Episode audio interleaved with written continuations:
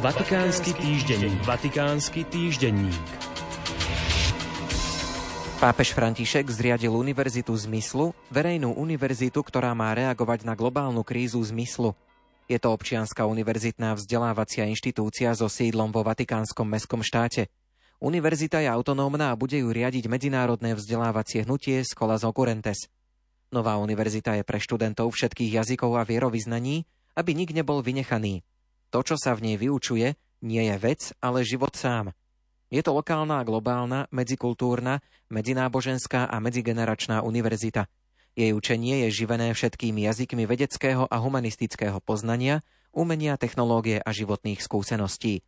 Táto univerzita živí dušu a vie rozlíšiť to, čo je len užitočné, od toho, čo je nevyhnutné. Pomáha nestratiť zo zreteľa to, čo je podstatné, pretože človek nežije len chlebom, Pápež František vyzval vzdelávacie hnutie Scholas Occurrentes k založeniu podobnej univerzity už v roku 2022 uprostred pandémie.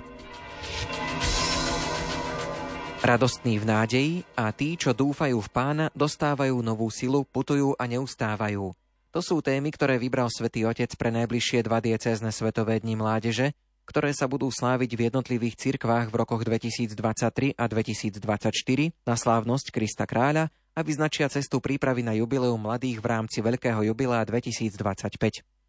Téma Radostný v nádeji je zvolená pre 38. diecézny deň mládeže v roku 2023 a téma Tí, čo dúfajú v pána, dostávajú novú silu, putujú a neustávajú je zvolená pre 39. diecézny deň mládeže v roku 2024. S témami dvoch nadchádzajúcich diecéznych svetových dní mládeže jeho svetosť vyzýva mladých ľudí, aby prehlbili význam kresťanskej nádeje a radostne svedčili o tom, že Kristus je živý. Vo Vatikáne predstavili detaily o priebehu synodálneho zhromaždenia. Bude od 4. do 29. októbra a bude mať celkovo 464 účastníkov. Voliacich členov je 365 vrátane 54 žien. Budú medzi nimi aj dvaja čínsky biskupy navrhnutí miestnou církvou po dohode s autoritami a menovaný pápežom. V rámci programu sa plánujú viaceré podujatia vrátane spoločnej púte, osobitnej modlitby za migrantov a modlitby rúženca vo vatikánskych záhradách. Na októbrovom zasadnutí 16. riadneho generálneho zhromaždenia biskupskej synody na tému za synodálnu církev Spoločenstvo, spolúčasť, misia budú slovenskí delegáti Monsignor Marek Forgáč, pomocný biskup Košickej arcidiecézy a Milan Lach, pomocný arcibiskup Bratislavskej eparchie.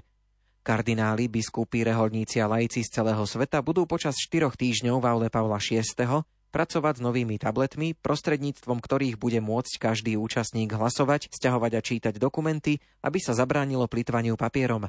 Práca synody bude prebiehať v štyroch moduloch zameraných na rôzne aspekty synodality, pričom záverečný modul bude venovaný súhrnej správe, ktorá bude vypracovaná so súhlasom synody.